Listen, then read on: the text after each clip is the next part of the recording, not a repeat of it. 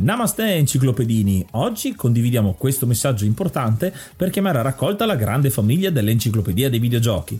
È passato ormai qualche anno dalla nascita del progetto e per continuare a creare contenuto abbiamo tanto bisogno di voi. Il computer con il quale realizziamo tutto il materiale dell'enciclopedia dei videogiochi, dal podcast alle grafiche, ai video, alle dirette, eccetera, dopo 12 anni di onorato e fedele servizio ci sta abbandonando con una rapidità preoccupante che ha reso quasi impossibile continuare a creare contenuti. Quindi, se volete, potete contribuire dandoci una mano andando su enciclopediadeivideogiochi.it e cliccando supporta il progetto. Ogni donazione ci permetterà di sostituire l'attrezzatura fondamentale e necessaria a tenere viva l'enciclopedia. Crediamo che l'unione faccia la forza ed in questo momento ne abbiamo proprio bisogno. Da 5 anni cerchiamo di regalare emozioni, condivisione, informazione su un tema a tutti noi tanto caro, i videogiochi. Grazie a voi potremo continuare a farlo senza il rischio di dover fermare tutto il nostro malgrado.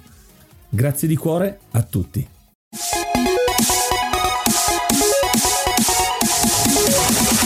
Namaste, benvenuti ad un nuovo episodio dell'Enciclopedia dei Videogiochi. Io sono Ace. E io sono Yuga e nel podcast di oggi parleremo di Super Mario RPG Legend of the Seven Stars. Un giocone ragazzi. Prima di cominciare come al solito vi diamo qualche news o meglio abbiamo deciso di inserire questo nuovo segmento da un paio di puntate della domanda del giorno. È un modo anche per farvi più partecipi e per utilizzare i vostri audio perché noi facciamo un contenuto audio e vogliamo sentire la vostra voce. Qual è il vostro gioco di Mario preferito? Per me è questo, sinceramente. Gli RPG mi piacciono tantissimo. Tra questo e Superstar Saga credo ci sia una bella lotta personalmente, ma i giochi di Mario sono veramente tantissimi e questo è un esempio di primo cross genere molto azzeccato. Ci sono stati altri prima, ma ne vedremo delle belle. Abbiamo invitato una persona molto importante che ne sa tantissimo di questo gioco. Sto facendo l'hype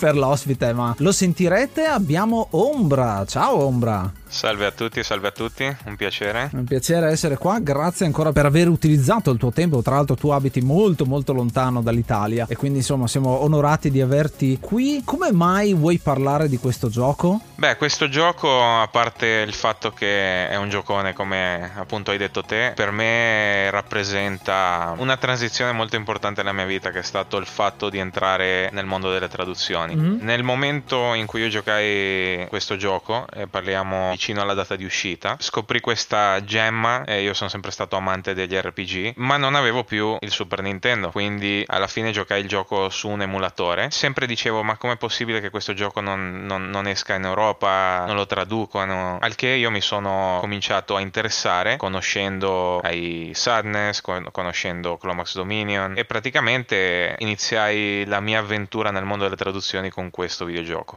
È iniziato maggio, quindi aggiorniamo l'elenco e ringraziamo l'hard mod Cry King e i normal mod Rick Hunter, Groll, Don Kazim, Lobby Frontali, D-Chan, Blackworm, Stonebringer, Baby Beats, Belzebrew, Pago, Strangia, Numbersoft, Sballu 17, LDS, Brontolo 220, Dexter, The Pixel Chips, Ing Bastard, Vito M85, Noobswick, Appers, Vanex Abadium e Nikius 89. Se vuoi entrare anche tu nel gruppo dei mecenate vai su enciclopedia di videogiochi.it, clicca supporta il progetto e tramite la piattaforma Coffee potrai avere accesso ai nostri video backstage, allo store e anche al feed podcast senza pubblicità un bel po' di anni fa, perché tu fai parte dei Sadness City, uno dei siti più longevi, direi, è brutto dire vecchi, ma è veramente tanto tempo che esiste, che esiste, questo progetto. Io mi ricordo ancora diverse case fa, diversi traslochi fa, che venivo sul vostro sito a cercare le traduzioni. Credo di essere entrato nel periodo in cui c'era la traduzione di Chrono Trigger in corso, se non ancora prima, qualcosa del genere. Quindi un bel po' di tempo eh, fa. Sì, e sì, veramente sì. fate dei lavori fantastici e si vede come ultimamente soprattutto c'è quasi un risorgimento, un rinascimento per quanto riguarda le traduzioni. Ci sono tanti gruppetti qua e là, però ho visto che Sadness insieme a Clomax, a quello che è romacking.it, ai Mumble, eccetera, eccetera, sono gruppi che si stanno Sì. trovando molto, anche grazie a Discord, per parlare di traduzioni e continuare a tradurre e portare dei nuovi prodotti in Italia per chi non conosce completamente l'inglese. Esatto. Beh, l'idea di Mumble, visto che l'hai menzionato, eh, siamo praticamente Clomax, io e e Chester. Sì. Clomax e io ormai siamo dei pezzi di antiquariato della, della scena. Ci siamo un po' rincontrati perché ormai ci conosciamo da vent'anni. Con la pandemia, diciamo, ci siamo rimessi a lavorare ed è nato appunto Mumble e tutte queste nuove traduzioni o aggiornamenti di traduzioni vecchie che avete visto questi, di questi ultimi tempi, insomma. Sì, molto bello anche il discorso di prendere quella che è la pandemia, cioè un evento negativo e tirarci fuori qualcosa di bello e di positivo. È sicuramente un pregio che vi diamo, insomma, un ringraziamento anche per quelli che sono i prodotti che state facendo uscire e che dire, ci caliamo allora all'interno di questo gioco con un pochino di musica.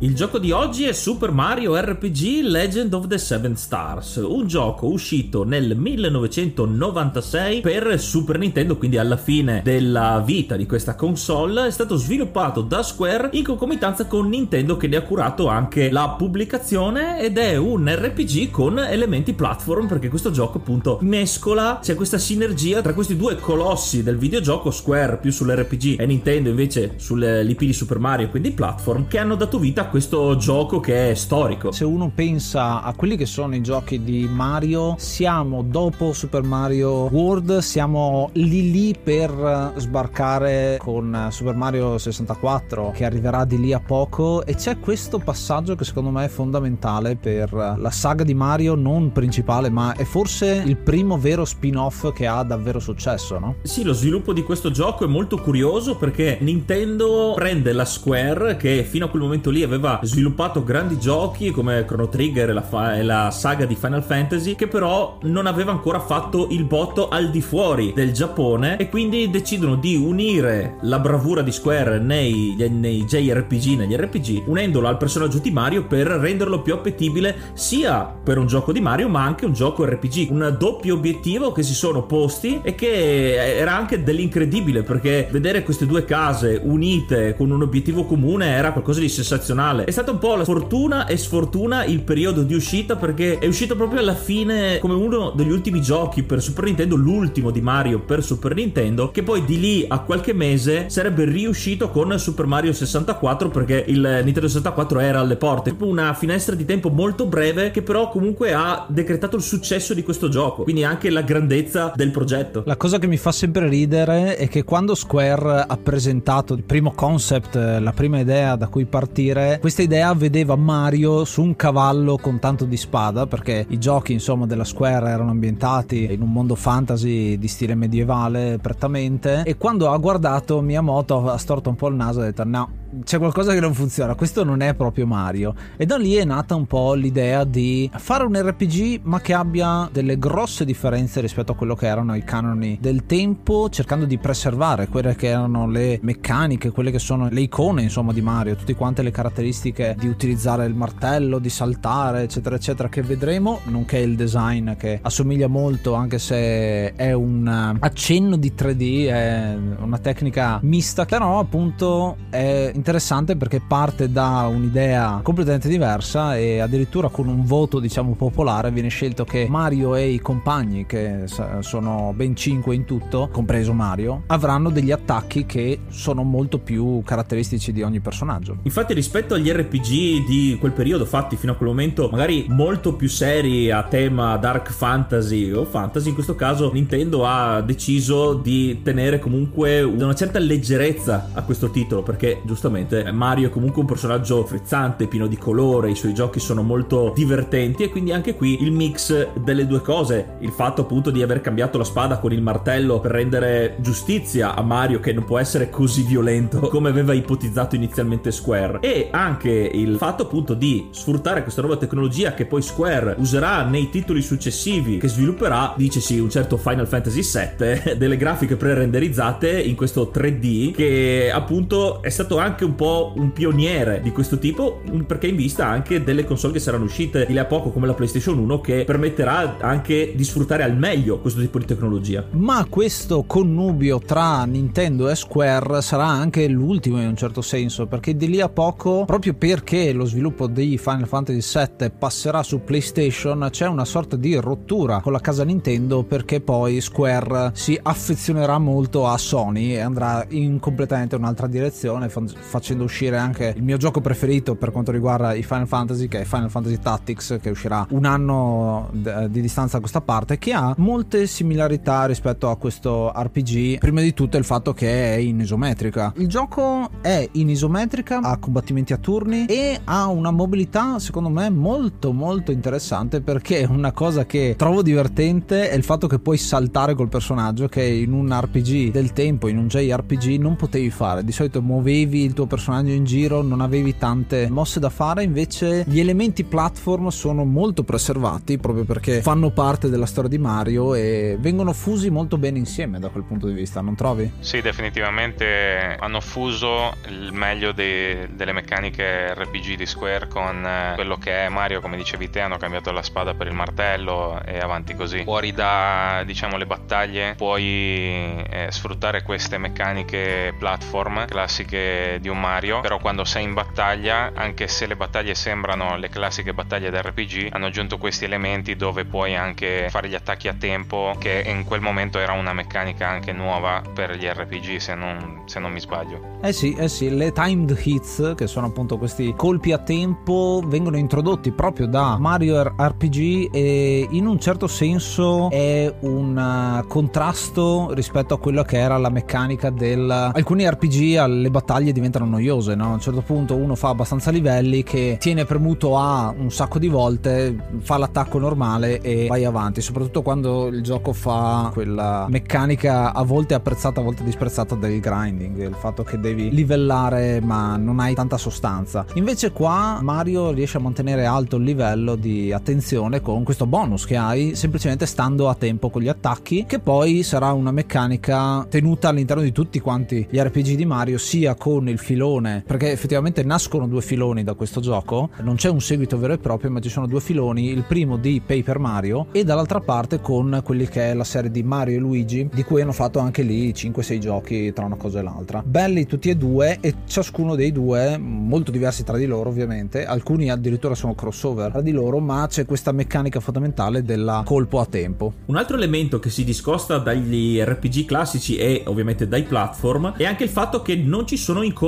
casuali con i nemici fino ad ora eravamo abituati nelle grosse mappe del mondo durante gli spostamenti ad avere delle schermate che all'improvviso ci mandavano nella schermata da battaglia in questo caso qui i nemici sono già sul campo di battaglia e noi possiamo ovviamente combatterli quindi andarci addosso oppure anche schivarli quindi possiamo evitare il più possibile di fare combattimenti, però a discapito dei punti esperienza. Perché essendo un RPG bisogna aumentare di livello per aumentare le nostre statistiche e scoprire nuove abilità e anche per far soldi per prendere l'equipaggiamento. E quindi in un certo senso c'è anche una possibilità per future challenge, come quella storica di Final Fantasy 1 di finire il gioco con un personaggio solo con tutti i maghi bianchi. Anche in questo caso qua lo vedo molto, se non sono già state fatte, ma immagino proprio di sì, di fare la challenge di finire il gioco senza combattere contro nessuno. Sì, è una cosa che Square ha già sperimentato con Chrono Trigger, con Seiken Densetsu 3 e anche con Secret of Evermore, che abbiamo trattato tra l'altro col nostro amico Clomax, ma senza il combattimento a turni, soprattutto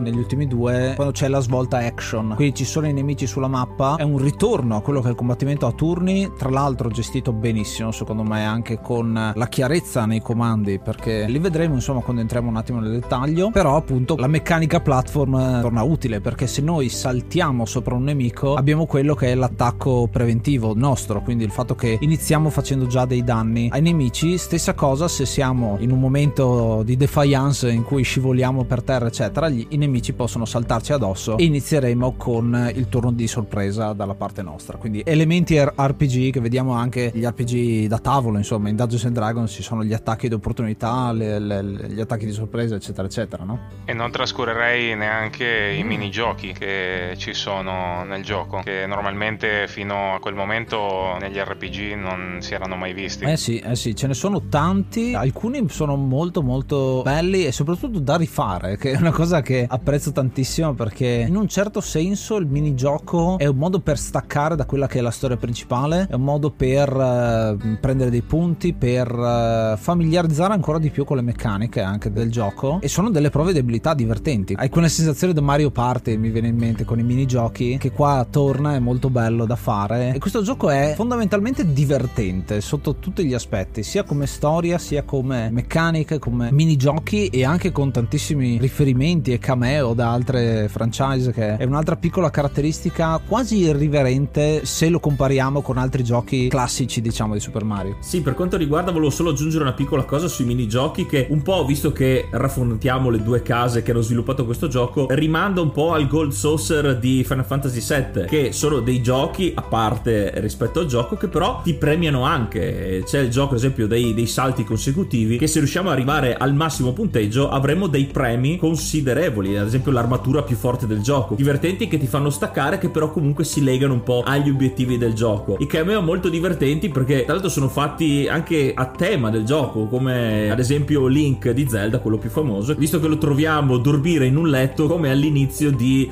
uh, Link to the Past. Oppure il momento che trovi Samus o alla fine, anche se non vorrei spoilerarlo, però c'è una maniera di accedere a un boss eh, segreto che è una, un boss che si trova anche in Final Fantasy. Sì, la Square si cita, si autocita all'interno di questo gioco diverse volte con omaggi anche. C'è un nemico che si chiama Bamut, eh, che è appunto uno dei draghi della serie di Final Fantasy, ma non solo, perché ad esempio ci sono anche piccoli riferimenti a Captain Falcon di F0, a Star Fox qua e là, anche a Donkey Kong stesso, perché ci sono alcuni nemici che ci assomigliano qua e là e devo dire che è interessante e anche le battute che vengono fatte all'interno di questo gioco sono irriverenti torno a parlare appunto di irriverenza perché solitamente Mario è molto per un target giovane molto giovane. Lo è sempre stato insomma la, la, la serie principale è sempre così. Questo invece è un pochino più spostato come target verso un pubblico più adulto proprio perché è un RPG quindi c'è un target di base diverso insomma. Appassiona più un ragazzo piuttosto che un bambino. Che era proprio l'obiettivo di questo gioco invogliare sia i più grandi appassionati di RPG alla serie di Mario ma anche i più giovani che seguivano Mario a entrare nel mondo degli RPG proprio un progetto su, da tutti i punti di vista curato nei minimi dettagli con un obiettivo ben specifico che secondo me non si aspettavano addirittura così tanto visto visto che dopo si sono separati con le collaborazioni, non si aspettavano che sarebbe durato così tanto. Tutto più che eh, molto spesso nelle classifiche che troviamo anche online, Super Mario RPG è sempre messo tra i primi 10 giochi in assoluto dei vari spin-off o delle serie di Mario. Insomma, un gioco che è uscito al momento giusto sulla console giusta, siamo a fine vita del Super Nintendo, ma è un po' l'ultimo urrà,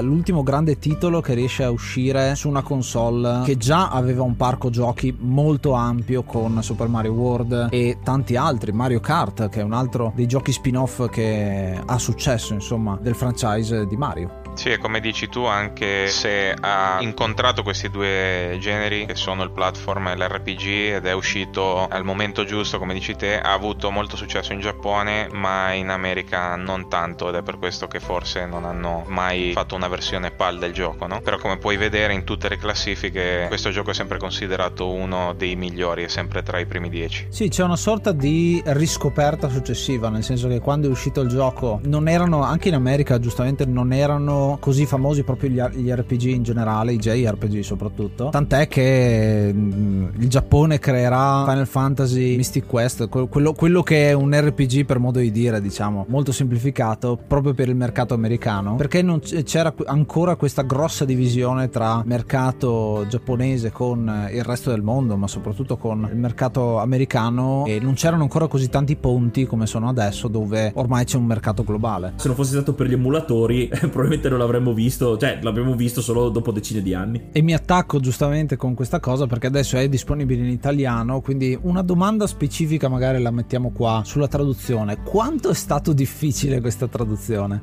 Wow. so che ho aperto un vaso di Pandora con questa domanda. Eh Mm, sì, più o meno. La traduzione non è che sia stata difficile, ma la vedo più come un gioco dannato nella scena italiana perché un sacco di gente ha cercato di tradurlo e il progetto non era mai stato portato a termine. Forse il problema più grande per me in quanto a Mario RPG è stato il fatto che è stato il progetto che mi ha fatto iniziare nelle traduzioni. Ovviamente ambiziosamente ho cercato di tradurlo fin dall'inizio, ma le conoscenze tecniche che avevo in quel momento non mi permettevano di creare una traduzione bella o sia tecnicamente che, che a livello di lingua, no? Dopo alcuni anni mi sono trovato con questo tool eh, eh, magari adesso entro un po' nel tecnico, che era stato sviluppato per modificare il gioco, anche se originalmente non nasceva per eh, traduzioni, se no più per creare eh, mod per il gioco. Dopo un anno e mezzo di avanti e indietro con il creatore di questo tool, eh, correggendo bug eh, per quanto riguarda la parte della traduzione, o perlomeno la parte tecnica della traduzione, il creatore sparì completamente, abbandonandomi con eh, un tool senza sorgenti e con un sacco di problemi. Quindi ogni volta che andavo un po' avanti nella traduzione, il, il tool eh, mi rompeva completamente la ROM e dovevo iniziare da capo e scoprire qual era il problema, cercare di aggirarlo fino a che ho trovato problemi che non potevo risolvere senza modificare il sorgente del tool e questo è quello che mi ha fatto un po' fermare nel momento che fu annunciata la traduzione. Con un po' di cambi nella mia vita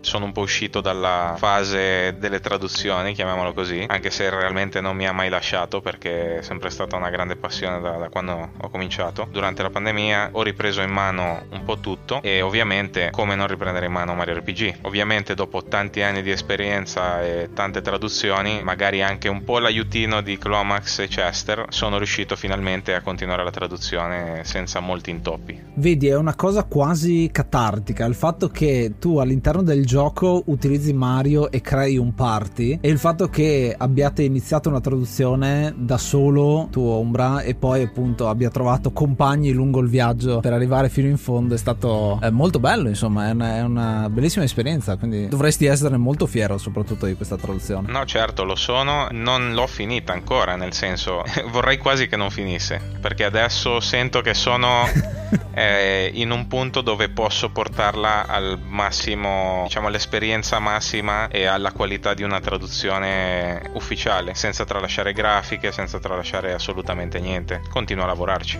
Bene, a perfezionarla pian pianino. Il lavoro di un artista non finisce mai. Esattamente.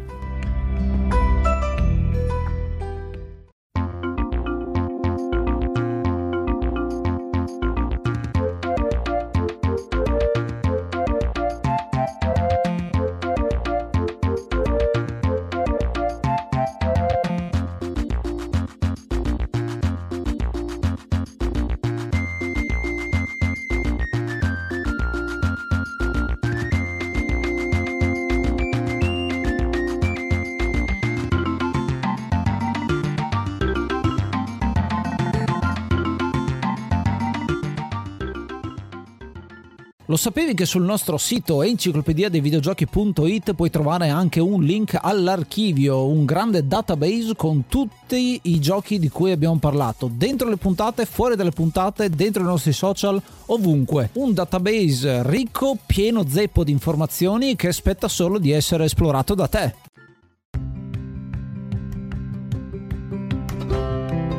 La storia di questo gioco è un po' atipica rispetto ai classici giochi di Mario. Intendiamoci, è una classica situazione di un gioco di Mario, ma parte già dalla fine. Infatti, in un intro che mi ricorda molto eh, l'intro di Earthworm Jim, dove la principessa viene rapita nei titoli di testa, vediamo l'intro dove c'è la principessa che viene, come al solito, rapita da Bowser. E noi iniziamo il gioco alla fine. Siamo già davanti al castello di Bowser, quindi non abbiamo dovuto affrontare mondi, nemici, warp e tutto tutte le classiche, tutti i classici livelli che si troverebbero in un gioco di Mario, ma arriviamo già al livello finale. Affrontiamo Bowser in uno scontro un po' atipico perché siamo sopra dei candelabri sospesi da delle catene e qui prendiamo anche confidenza un po' col sistema di gioco e anche col sistema dei target, perché come nei, RPG decidiamo noi chi colpire. E in questo caso la battaglia è abbastanza standard, è anche abbastanza facile perché ovviamente è un po' come una specie di tutorial e noi batteremo già Bowser, già inizio gioco un colpo di di scena abbiamo già battuto il cattivo. Ma in realtà si svela già un altarino, ovvero arriva una mega spada gigante che si chiama Exor, scopriremo, che si schianta sulla fortezza di Bowser, sul castello, e ne prende possesso. È una spada viva con tanto di occhi, bocca e parla, distruggendo anche quella che è la Star Road, la famosissima strada stellare, insomma, che è la via stellare che troviamo dappertutto nei giochi. E sarà un po' l'incipit di quella che è la storia, con questo nemico gigantesco, molto square, molto RPG, anche questa cosa dei nemici giganti. Questo incidente fa volare quindi Mario da una parte, la principessa che in questo caso non è Peach, ma si chiama ancora Toadstool, e Bowser in direzioni separate, dando via a quello che è il vero gioco. Tra l'altro, curiosità è che Mario finisce a casa sua, quindi vediamo la piccola casetta dove effettivamente vive Mario. Non mi ricordo se l'avevano già mostrata in qualche altro gioco, ma quando l'avevo vista giocandoci mi ha fatto abbastanza specie vedere che Mario vive in una specie di catapecchia con, con il tubo al posto del caminetto. Qui siamo nel Mushroom Kingdom, il regno dei funghi, e vediamo subito Mario che tramite Toad cerca di tornare al castello, ma Exor, la spada gigante, avrà tagliato, distrutto il ponte di accesso. Inizierà la nostra quest, la nostra avventura attraverso tutto il mondo, tutti i regni possibili per ritrovare una strada per ritornare a battere questo castello, perché fa parte ormai del dominio della Smitey Gang. Sì, la Smithy Gang è il nemico principale, insomma, di questo gioco. Sono tante persone che troveremo, tanti boss che troveremo all'interno del gioco ed è un elemento molto bello questo, il fatto che negli RPG ci sono tanti boss da affrontare, tanti livelli, tanti boss, ma in realtà la saga di Mario aveva solo Bowser, insomma, sì, ci sono dei nemici intermedi, ma sono tutti quanti sottoposti di Bowser. Invece questo gioco va a introdurre una serie di personaggi molto interessanti e che è un peccato che poi non siano stati riutilizzati così tanto. Da una parte i cattivi, appunto, con la Smithy Gang, con tutta una serie di personaggi, tra cui lo stesso Smithy che sarà il boss finale, e sono tutti quanti personaggi che hanno a che fare con le armi. Ce n'è uno che è Bowyer o Bow, non so esattamente come si pronunci, che è un nemico a forma di arco, la spada appunto Exor, lo stesso Smithy che è una sorta di fabbro. Quindi c'è questa tematica da questa parte qui, oltre anche delle citazioni che io adoro, gli Axem Rangers, che sono una citazione dei Super Sentai, quelli che hanno ispirato insomma i Power Ranger che conosciamo a livello italiano, ma non solo, perché anche dalla parte nostra i nostri alleati sono molto vari e alcuni dei personaggi sono molto diversi e soprattutto che appaiono solo qua dentro. Il primo personaggio originale che conosceremo sarà il piccolo Mello, che inizialmente ci dirà essere una rana del Mushroom Kingdom. È una rana un po' atipica perché vediamo subito che in realtà è come una piccola nuvoletta bianca che non è neanche in grado di saltare. Mario è famosissimo per i salti, come vedremo, viene anche citato all'interno del gioco. Invece, questo Mello è molto base, non ha particolari qualità finché non lo utilizzeremo in combattimento. E qua abbiamo già una, una suddivisione delle varie classi, anche se non sono specificate nel gioco, dei vari personaggi. Mello, infatti, è il mago della compagnia e le sue magie, i suoi incantesimi sono fortissimi. E fisicamente, invece, ha poco da dire. Di quello se ne occupa Mario. Mello, che dovremmo aiutarlo perché sarà stato rapinato. E quindi, siccome Mario ha il cuore d'oro, e quindi deve, si metterà ad aiutarlo. E quindi Mello sarà il primo personaggio che farà parte del nostro party. Un altro personaggio che Mario inco- incontra durante la sua avventura, e più specificamente durante la battaglia con Bowyer, è Gino, che appare come una marionetta e si scopre molto velocemente che è un agente mandato per eh, ritrovare i, i- appunto i, o per riparare, per meglio dire, scusate, questa Star Road che è stata distrutta da, da Smithy Gang e Exor. Gino, scritto anche Geno, che è un personaggio particolarmente importante proprio nella storia, nell'obiettivo principale. Infatti è da lui che veniamo a conoscenza, come dicevi, della distruzione della Star Road e quindi ci dà la spiegazione, ci dà la motivazione principale per continuare con la nostra avventura. Per esempio Mario nel boss precedente avrà recuperato questa stella, ma lui la recupera senza sapere bene o male cosa sia e quindi qui ci viene dato l'obiettivo finale. Sì, in un certo senso quelle che sono le schegge stelle, che in realtà poi ci sono anche in altri RPG sempre di Mario, il personaggio di Geno viene un po' rimpiazzato negli altri giochi da quelle che sono le stelline o gli Star Kid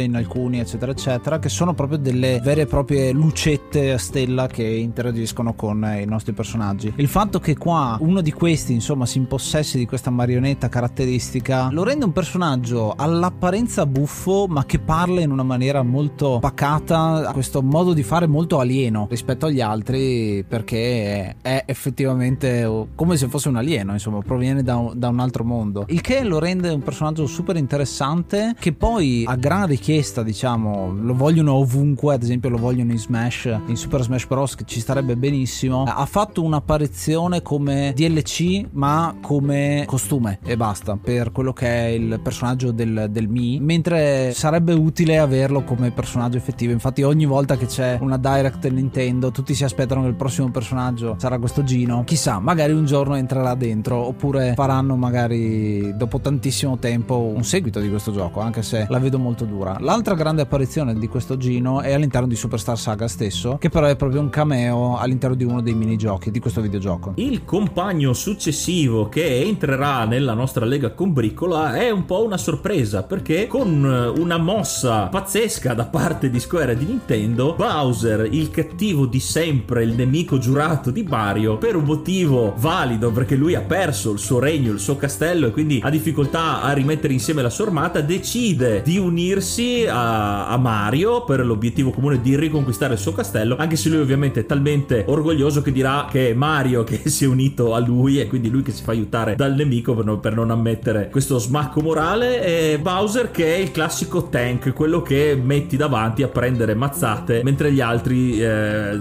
dispensano magie, fuoco e martelli. E conclude il quintetto la principessa stessa che ad un certo punto si unirà a noi con le sue magie, con il suo ombrello soprattutto, che abbiamo già visto insomma in alcuni titoli precedenti quando potevamo utilizzarla in eh, Mario All Stars. E parlando di la principessa, eh, Toadstool, gli americani Peach per noi, è una cosa interessante è che Square qua non ha perso l'occasione di metterla nella solita situazione di Damsel, Damsel in Distress, perché come nei soliti giochi Mario sarebbe Bowser che la rapisce, ma in questo caso lei finisce nelle mani di Booster che decide di sposarsi con lei. Tra tutto quello che succede c'è una cosa carina dove per sbaglio Bowser gli dà un bacino a Mario, però poi alla fine la salvano e si unisce come quinto personaggio al gruppo. La missione all'interno del castello di Booster contiene anche un altro piccolo cameo, un'altra piccola citazione. Ad esempio, ci sarà un punto in cui se andremo con Mario all'interno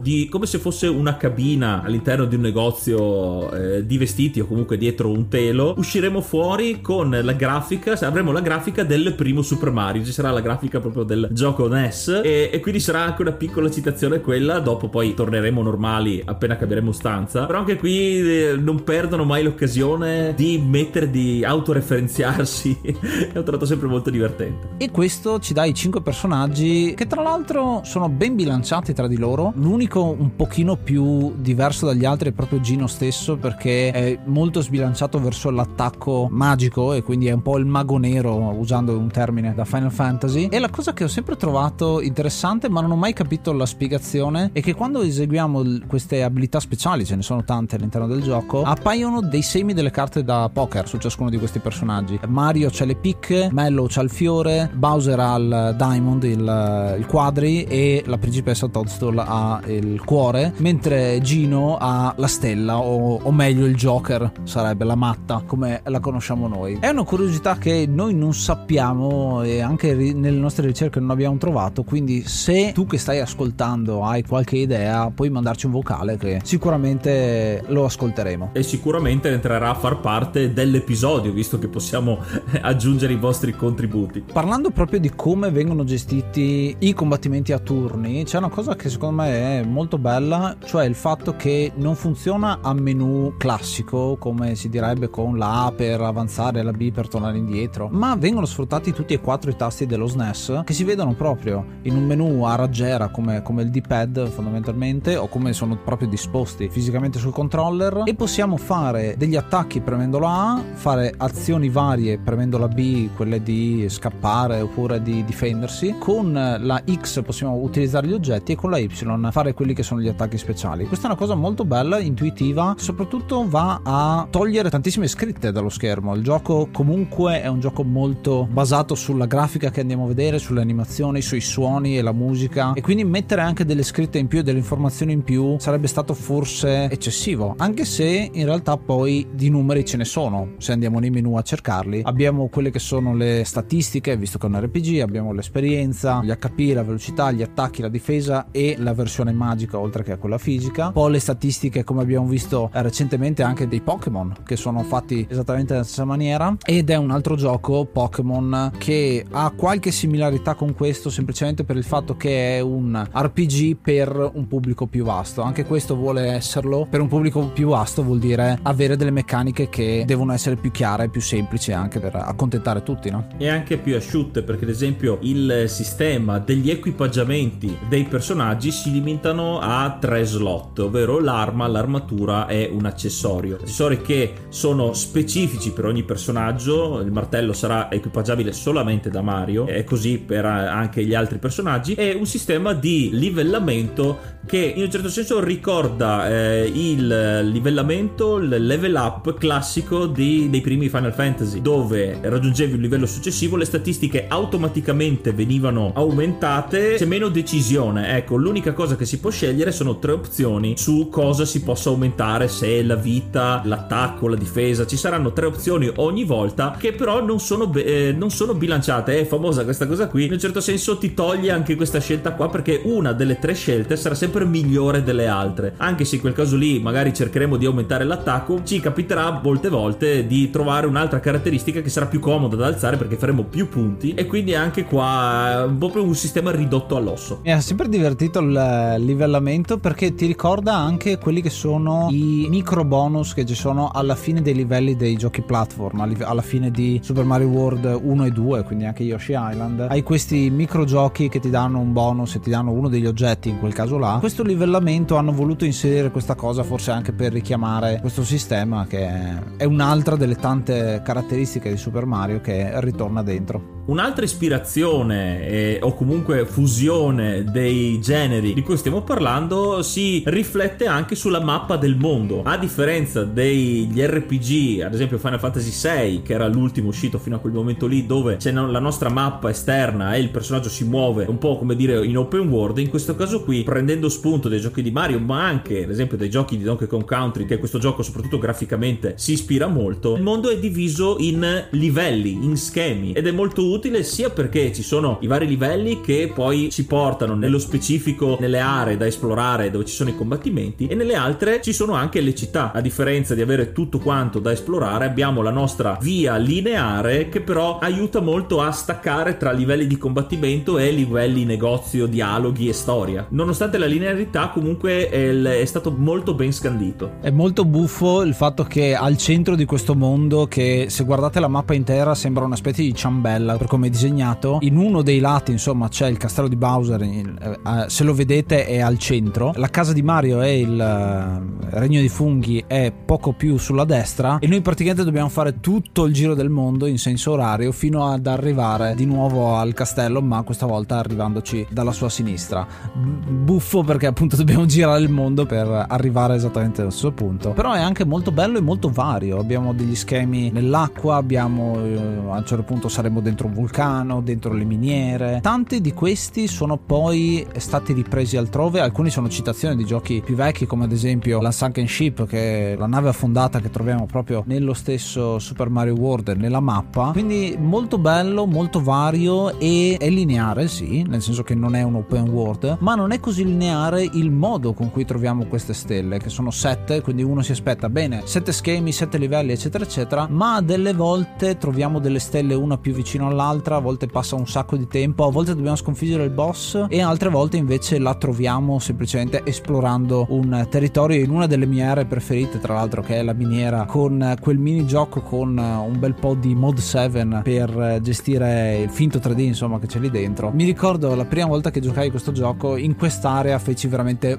wow perché eh, non c'era ancora una cosa del genere, o meglio c'era perché c'erano giochi tipo F0 e altri che utilizzavano quella prospettiva di videocamera, ma trovarselo all'interno di un RPG sono rimasto veramente a bocca aperta. E insomma, insomma, abbiamo deciso di non spoilerarvi la parte finale di questo gioco proprio per invogliarvi a giocarlo. Adesso non avete scuse perché anche in italiano, grazie a Ombra e a tutto il team uh, che l'ha tradotto, veramente dovete giocarlo. È un gioco che va assolutamente provato e portato a conclusione, quindi non vi diciamo nient'altro su cosa fare. Però una cosa interessante è che la traduzione è ancora in corso, giusto Ombra, dicevi prima? Esattamente, nel senso il testo è tradotto al 100%, però mi piace sempre migliorare, ultimare dei dettagli che soffro un po' di OCD, nel senso che se non vedo le cose perfette continuo a lavorarci finché non arrivo alla perfezione. Soprattutto con questo gioco che è molto significativo per me, vorrei arrivare a quella perfezione, nel senso finire di tradurre le grafiche, finire di corgere i testi dove vanno accorti e avanti così. Quindi vi sentitevi tutti quanti dei tester perché avete la possibilità di giocare e se trovate bug, difetti di traduzione, eccetera, eccetera, potete segnalarli. Vi lasceremo tutti quanti i link nella descrizione dove poter andare a, a farlo, insomma, se volete contribuire a questo grande progetto che dura da quanti anni?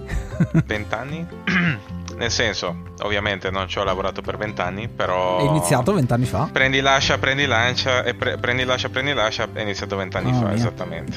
Ecco, io volevo approfittare di farti una domanda. In tutti questi anni di sviluppo, e siccome la storia di questo gioco ci insegna che la localizzazione non è stata semplicissima, c'è stata una parte particolarmente difficile o più ostica nell'essere tradotta in italiano, magari qualche gioco di parole o qualche riferimento particolare? Ma guarda, questo gioco ne ha molti, nel senso che hanno usato un linguaggio molto colloquiale in inglese, no? inglese americano. Quindi ci sono molte, molte abbreviazioni o molte forme di dire eh, che sono specifiche dell'America. Fortunatamente parlo molto bene l'inglese e da tanti anni sono sempre a contatto con clienti americani tutti questi modismi ormai li conosco molto bene. Forse una delle cose che mi ha dato un po' più di mal di testa a tradurre è stato eh, l'indovinello della Sunken Ship, uh-huh. anche perché ovviamente senza spoilerare la risposta non potevo usare la parola in inglese visto che ogni indovinello ti dà indizi sulle lettere della risposta. Quindi ho dovuto adattare sia quello che si diceva con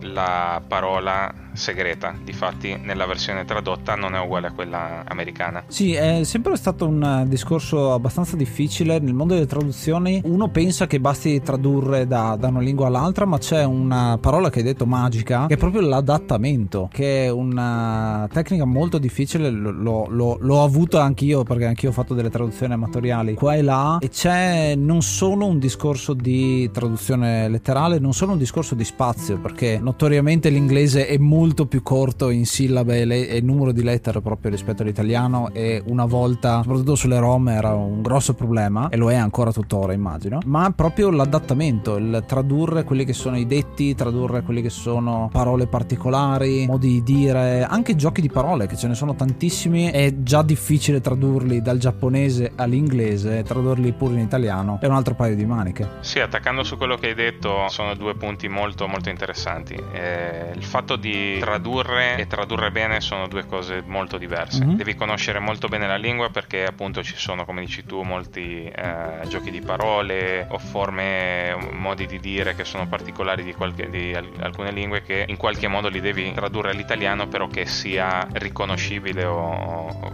si possa capire nel contesto della nostra lingua. Certo. Per quanto riguarda invece la parte dello spazio, sì è vero, storicamente lavorare con le ROM è molto più difficile perché lo spazio è limitato, ma ovviamente con alcune tecniche di hacking si possono espandere o ripuntare i testi in, in luoghi dove diciamo che hai tutto lo spazio, che secondo me in una traduzione di qualità devi avere la libertà di poter mettere tutto il testo che vuoi, perché se, ho sempre, sempre sentito che stringare i testi solamente per farci rientrare non fa giustizia a queste traduzioni, per amatoriali che siano. Eh sì, è proprio un modo diverso di parlare, no? Sì, anche perché come dici te l'inglese in generale è molto più corto dell'italiano, ci vuole perlomeno sempre un 25-30% in più di spazio per farci stare le traduzioni in italiano. Questo non c'entra tanto col gioco stiamo, di cui stiamo parlando adesso, ma è una citazione da Ultima, della serie di Ultima, che faccio sempre quando spiego questa cosa, quando cerco di spiegare, mi è capitato un paio di volte, è che eh, nella serie di Ultima c'è il The Game che fa Chuckles, quello che è il giullare di corte, ovvero lui parla in monosillabe cioè tutto ciò che dice ha una sillaba sola. In inglese è difficile ma è possibile. In italiano parlare in monosillabi credo sia praticamente impossibile, a meno che non fai delle frasi veramente veramente corte. Perdi alla prima frase che dici in italiano in sostanza. Esattamente. Ed è pensare a tradurre questa cosa in italiano è ancora più difficile, insomma. Esatto, e ci sono situazioni particolari anche per esempio in casi come eh, Final Fantasy 9 sì? che non so se l'avete giocato in italiano ma eh, usano molto dialetto. Gli accenti in inglese regionali, anche, anche lo stesso Barrett di, di, Final Fantasy VII che ha quella parlata particolare, tradurlo in italiano c'è la scelta di lo facciamo parlare in dialetto, lo facciamo parlare in una maniera più colloquiale e anche su Final Fantasy IX, è vero? Direi molto di più su Final Fantasy IX, mm-hmm. proprio molto, molto più esagerato. Bene, bene, allora mi raccomando giocate questo gioco. E mi raccomando segnalate errori nella traduzione. thank you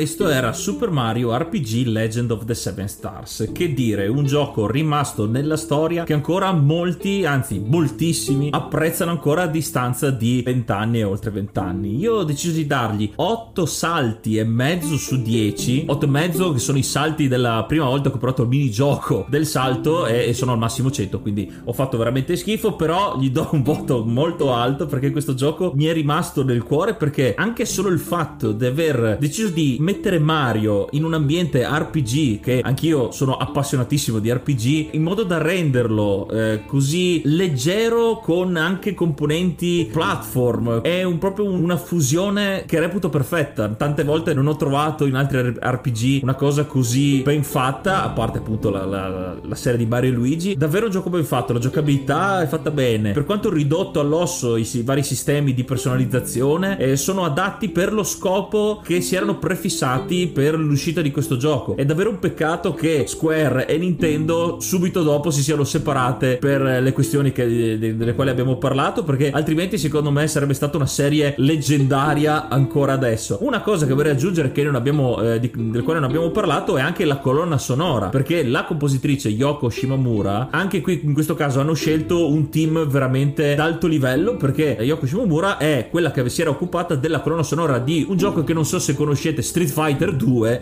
e che grazie a questo gioco lei stessa ammetterà sarà stato il suo gradino, la sua rampa di lancio per la sua carriera già stellata fino a quel momento lì che la porterà poi a comporre ad esempio per colossi come la serie di Kingdom Hearts. Anche questo, oltre a essere giocato, consiglio anche di godersi le musiche, gli riarrangiamenti dei temi vari dei vari personaggi della saga di eh, Super Mario. Davvero un gioco completo su ogni punto di vista. Davvero un peccato, gli tolgo qualche punto, ma solo perché l'ho recuperato con gli emulatori, come, come abbiamo detto, perché non, era, non, non, c'era per il mercato europeo. Un po' l'amaro in bocca di non esserselo potuto godere nell'anno di uscita, quindi ha perso un po' per quel motivo lì. E tu Ace invece cosa ne pensi? Io ho deciso di dare 9, 9, 9 cose, 9 colori dell'arcobaleno, no scherzo, 9 schegge stelle, anche se sono solo 7, perché gliene voglio dare un po' di più, perché questo gioco merita. Ha fatto un sacco di roba interessante, ha unito due case, ha rivoluzionato un genere introducendo una cosa che poi sono le time hits che apprezzo tantissimo e che poi ritorneranno dentro in tanti altri RPG futuri, non solo di Mario ma anche altrove, ad esempio io me ne ricordo in Earthbound, ma non solo e hanno dato quella parte, non è proprio action ma è più proprio di platform, di puzzle che mancava in alcuni degli RPG, il, il divertimento puro e molto più spicciolo diciamo all'interno di un RPG che solitamente ha temi molto di distruzione del mondo e di pericolo e di sentimenti, eccetera, che sono caratteristiche insomma di molti JRPG, qua stiamo un pochino più sul leggero, ma devo dire che è apprezzato tantissimo. La grande mancanza di questo gioco,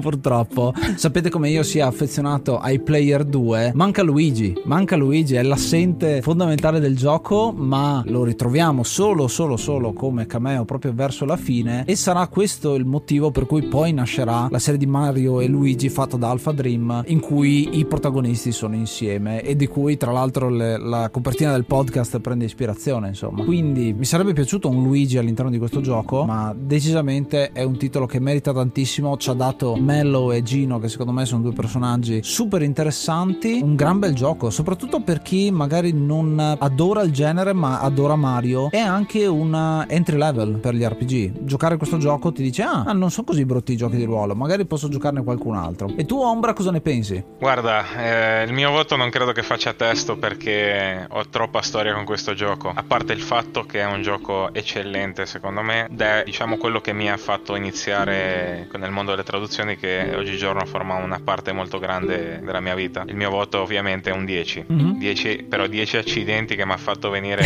durante la traduzione perché è stata molto travagliata. Però questo non leva che amo questo gioco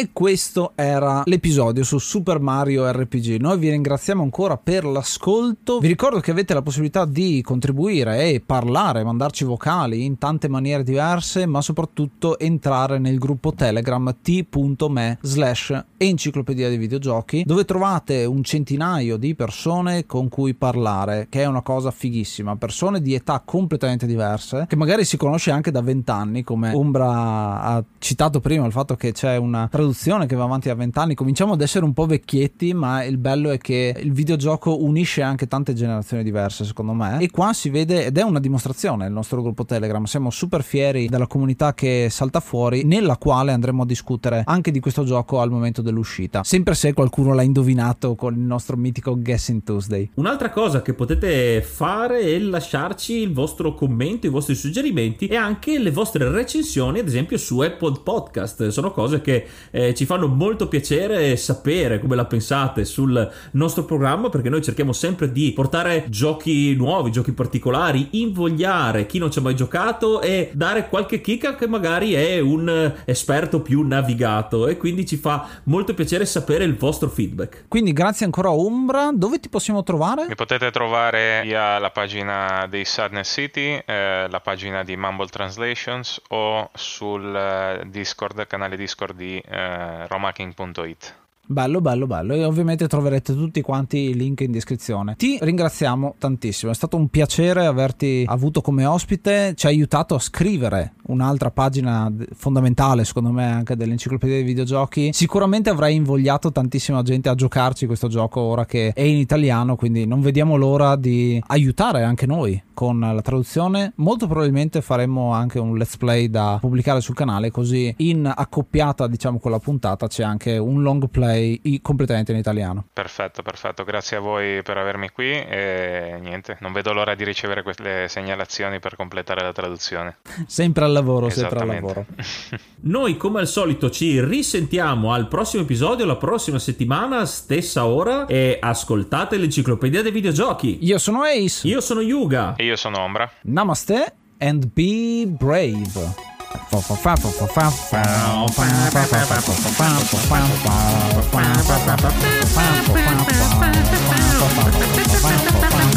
Hey, hey, hey.